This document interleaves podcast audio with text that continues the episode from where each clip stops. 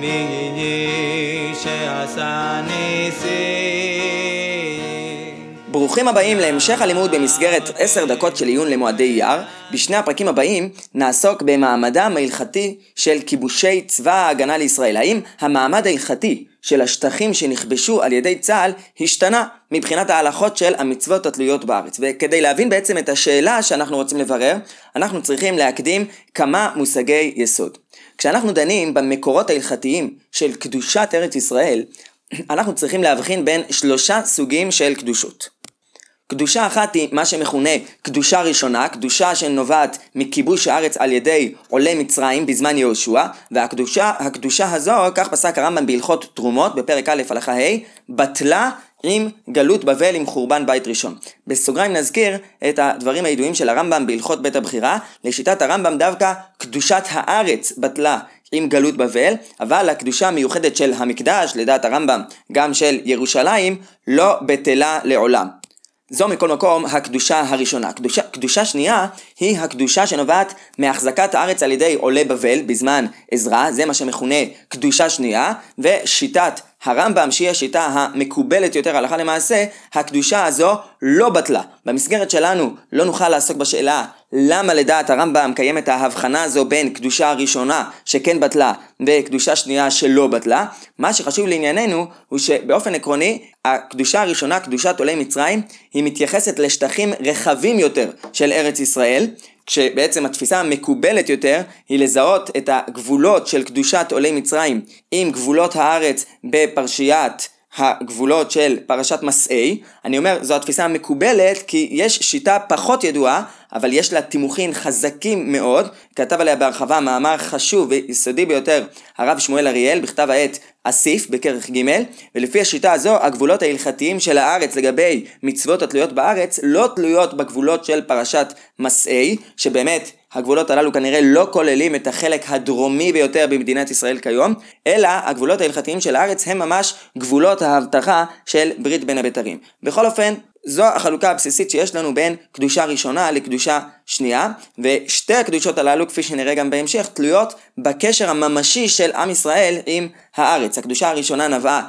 מהכיבוש והריבונות של עם ישראל על הארץ, וזו כנראה גם הסיבה מדוע עם ישראל לא התחייב בהרבה מהמצוות התלויות בארץ עד שסיימו לכבוש ולחלק את הארץ, י"ד שנה אחר הכניסה לארץ ישראל, כמו שמבואר בגמרא בכמה מקומות, כמו לדוגמה בסוגיה בכתובות, בדף כ"ה עמוד א', שבע שנים שכבשו, שבע שנים שחילקו, וכך מסביר רב חיים מבריס, כך מובא בשמו בספר חידושי הגר"ח לבבא בתרא בדף פ"א, לא נתקדשה ולא נעשית ארץ ישראל לעניין מצוות התלויות בארץ עד שנכבשה ונתקיימה בה חלות של ירושה וישיבה.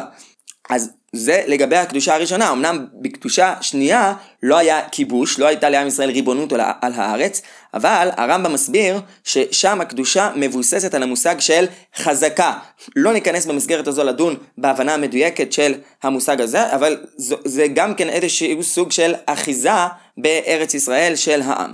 יש מקורות רבים, לא רק מקורות אגדיים שעוסקים בהיבטים המחשבתיים הרוחניים, אלא גם מקומות, מקורות הלכתיים, שבארץ ישראל יש גם קדושה קבועה, שלא תלויה בכלל בשאלה האם הקדושה הראשונה או השנייה בטלה. אולי דוגמה קטנה, הרמב"ם פוסק ששמיכת זקנים נעשית דווקא בארץ ישראל, ולעניין הזה הרמב"ם כותב שלמרות שקדושה ראשונה, קדושת עולי מצרים, בטלה, הלכה למעשה כל ארץ ישראל שהחזיקו בה עולי מצרים ראויה לשמיכה. הגבולות של עולי מצרים הם הגבולות העקרוניים של ארץ ישראל, ויש עניינים הלכתיים מסוימים שבהם אין צורך בקדושה במובן המלא של ארץ ישראל, שתלויה בקדושה ראשונה, קדושה שנייה בטלה או לא בטלה, אלא הגבולות של עולי מצרים הם אלו שרלוונטיים לעולם לקבוע את ההלכות הללו.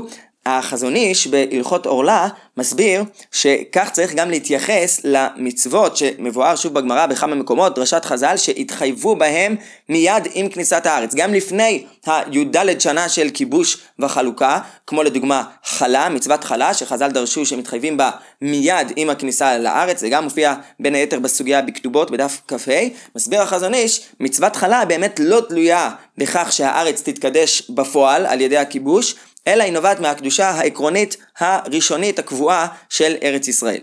לפני שניכנס לתוך הדיון שלנו בנוגע לכיבושי צה"ל, חשוב להכיר מושג נוסף, הוא המושג של ביאת כולכם. הגמרא שם בכתובות מסבירה שהחיוב במצוות חלה מותנה בקיומו בפועל של עם ישראל בארץ ישראל. מסתבר שהכוונה לפחות לרוב עם ישראל בארץ, זאת אומרת אין צורך בכיבוש, אבל צריך שבפועל עם ישראל ינכח בארץ ישראל, ושיטת הרמב"ם בהלכות תרומות בפרק א' הלכה כ"ו, שגם לגבי תרומות ומעשרות, החיוב מדאורייתא בתרומות ומעשרות מותנה בביאת כולכם. ולכן לדעת הרמב"ם בזמן הזה, למרות שקדושה שנייה לא בטלה, החיוב בתרומות ומעשרות, אפילו בתוך גבולות עולי בבל, הוא מדרבנן בלבד. עכשיו, אנחנו כבר יכולים להבין יותר מה בעצם אנחנו באים לבחון ביחס למעמדם ההלכתי של כיבושי צה"ל. כיוון שההלכה היא שקדושה ראשונה בטלה, קדושה שנייה לא בטלה, אז השאלה הבסיסית ביותר היא האם הכיבושים של צה"ל יכולים לגרום להחזרת הקדושה למקומות שכלולים בגבולות עולי מצרים. המקומות שמהם הקדושה בטלה עם גלות בבל בחורבן בית ראשון, מקומות שלא כלולים בתוך הגבולות של עולי בבל בקדושה השנייה. למשל, הגבול הצפוני של עולי בבל הוא באזור כזיב של היום, לא ברור בדיוק לאיפה הוא הולך ב- לכיוון מזרח בארץ ישראל, אבל ברור שיש חלקים בצפון מדינת ישראל שלנו כיום שלא כלולים בגבולות עולי בבל. האם כיבוש צה"ל והעובדה שכיום האזור הזה הוא חלק ממדינת ישראל גורם להחזרת הקדושה למקומות הללו? אפשר לצעוד צעד אחד קדימה ולשאול עוד יותר. האם יכול להיות שגם מקומות שאינם כלולים בגבולות עלי מצרים יתקדשו על ידי צה"ל כשהם נמצאים בתוך גבולות מדינת ישראל? הרמב"ם בהלכות תרומות שם בהלכה ב' מדבר על האפשרות של כיבוש רבים גם מחוץ לגבולות עולי מצרים. שוב, לפי התפיסה המקובלת, החלק הדרומי של מדינת ישראל כיום, ושוב יש מחלוקת שלא ניכנס אליה איפה בדיוק עובר הגבול, אבל איזשהו אזור בשטח הדרומי הוא מחוץ לגבולות פרשת מסעי, ממילא הוא גם לא יתקדש בקדושה הראשונה. האם ייתכן שכיבוש צה"ל יגרום לשינוי המעמד ההלכתי מבחינת מצוות התלויות בארץ של הערבה הדרומית, של אילת? השאלה המרכזית שעומדת בבסיס הדיון שלנו היא האם החלת הקדושה על ארץ ישראל לענייני מצוות התלויות בארץ היא איזשהו סוג של פעולה דתית הלכתית, פעולה של הקדשה, אולי איזשהו סוג של טקס מוגדר שבו מחליטים, מי שזה בסמכותו להחליט, לקדש את הארץ, או שקדושת ארץ ישראל היא בעצם תוצאה טבעית, דבר שקורה ממילא מעצם העובדה המציאותית שעם ישראל נמצא בארץ, שולט בארץ באופן ריבוני. לשאלה הזו יש מעט מקורות בראשונים, והפוסקים בדורות האחרונים דייקו ממקורות שונים כדי לנסות להכריע לגבי השאלות שהעלינו הלכה למעשה בימינו. האפשרות שיש צורך בפעולה של הקדשה ננקטה על ידי החזון איש באחד המקומות בהם הוא דן בסוגיה, בהלכות עורלה, והדברים שלו קשורים לסוגיה במסכת ערכין, בדף ל"ב עמוד ב' שעוסקת בקדושה של בתי ערי חומה. בארץ ישראל, והלשון של הגמרא שם היא שבזמן עליית עזרא קידשו את בתי ערי החומה שמנויים שם במשנה, ורש"י שם מסביר שהאופן שבו מקדישים, מקדשים את ערי החומה הוא זהה לאופן שבו מקדשים, מרחיבים את קדושת ירושלים, שזה סוגיה ארוכה במסכת שבועות, בדף ט"ז, יש תהליך שלם איך בדיוק מרחיבים את קדושת ירושלים. הטורי אבן טוען שהתהליך של הקדשת ירושלים, הרחבת קדושת ירושלים, הוא מיוחד דווקא לירושלים. קדושת בתי הרחומה, אין בה את כל התהליך של הקדשת ירושלים, אלא היא נעשית על ידי כך שבית דין מקדשים את הערים, את בתי ערי החומה, בפה, ממש כמו שמקדישים חפץ, והחזון איש שמביא את הטורי אבן, כותב מדעת עצמו מסברה, שכמו שבתי ערי חומה זקוקים לאיזושהי הקדשה לפי הטורי אבן, הקדשה בפה, הוא הדין ארץ ישראל כולה. אפשר לדייק גם מתוך דברים של התוספות במסכת יבמות, בדף פ"ב עמוד ב', שקדושת ארץ ישראל תלויה בפעולה מודעת של הקדשה. התוספות שם מסבירים שיטה שמובאת בירושלמי בשביעית, שבזמן עליית עזרא לא היו חייבים מעיקר הדין במצוות התלויות בארץ, אלא מעליהן קיבלו עליהם את המעשרות. זאת אומרת, נראה שזה היה נתון לבחירתם, האם לקיים מצוות התלויות בארץ או לא, ותוספות דנים איך להסביר את הירושלמי, ואחד ההסברים שלהם הוא שכיוון שקדושה ראשונה בטלה, עולי בבל היו יכולים לבחור האם לקדש בקדושה שנייה את הארץ, ו... אילו מקומות לקדש, ומכאן עולה שקדושת הארץ לא חלה ממילא, היא תלויה בפעולה של הקדשה. המהרית מביא את הדברים הללו של התוספות וחולק עליהם בתוקף. המהרית כותב, הואיל וכבר כבשו והחזיקו, ועומדות היו רגליהם בשערי ירושלים, ממילא כבר נתחייבה מדבר תורה. לפי המהרית, הקדושה חלה ממילא, עם התוצאה של הכיבוש וההחזקה בארץ.